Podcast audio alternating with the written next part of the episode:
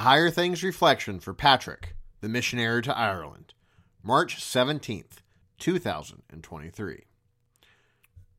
For even the Son of Man came not to be served, but to serve, and to give his life as a ransom for many. Mark chapter 10, verse 45. In the name of Jesus, Amen. Patrick tends to get belittled. Faithful teaching about the Holy Trinity is truncated to a three leaf clover or maybe a satirical YouTube video in select circles. His time in Ireland is reduced to fables and jokes about snakes being driven into the sea.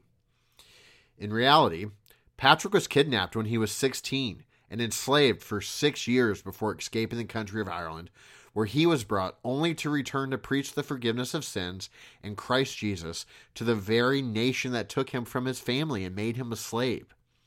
He was a fierce defender of the triune God to a culture set against the idea.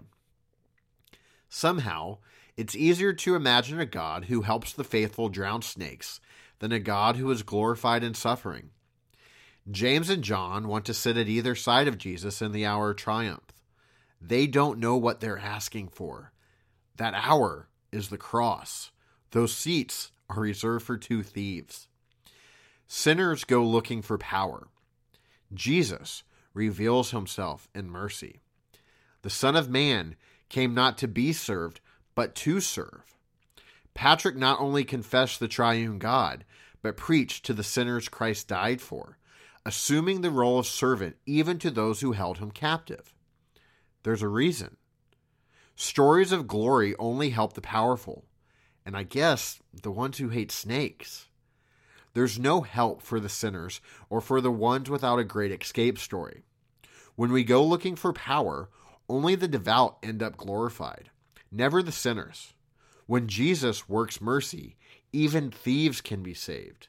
And all of us join Christ in the humility of the cross, that we would be raised with him in glory. This is a Christianity with room for sinners, with room for the lowly, with room for you. Your faith is not measured in the great works you accomplish, but in the sins Christ forgives, all of them. The snake's head was crushed at the foot of the cross, where your salvation was won, whether or not you chased the rest out of a country. In the name of Jesus, Amen. I bind unto myself today the power of God to hold and lead, his eye to watch, his might to stay, his ear to hearken to my need, the wisdom of my God to teach, his hand to guide, his shield to ward, the word of God to give me speech, his heavenly host to be my guard. LSB 604, verse 3.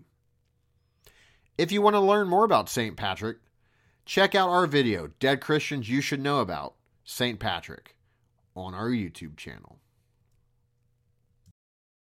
I thank thee, my heavenly Father, through Jesus Christ, thy dear Son, that thou hast kept me this night from all harm and danger. And I pray thee to keep me this day also from sin and all evil, that all my doings in life may please thee. For into thy hands I commend myself, my body and soul, and all things let thy holy angel be with me, that the wicked foe may have no power over me. Amen. Our Father, who art in heaven, hallowed be thy name. Thy kingdom come, thy will be done, on earth as it is in heaven. Give us this day our daily bread, and forgive us our trespasses, as we forgive those who trespass against us. And lead us not into temptation, but deliver us from evil. For thine is the kingdom, and the power, and the glory forever and ever. Amen.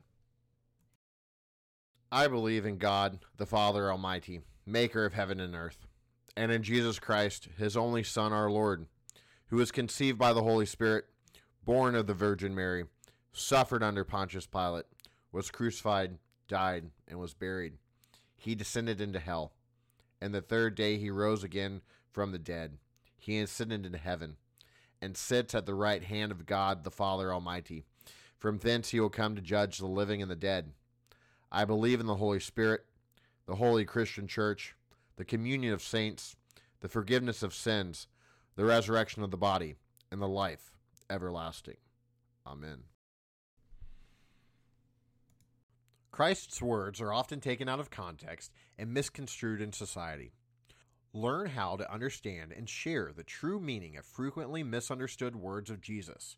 And Jesus said what? Now available from Concordia Publishing House.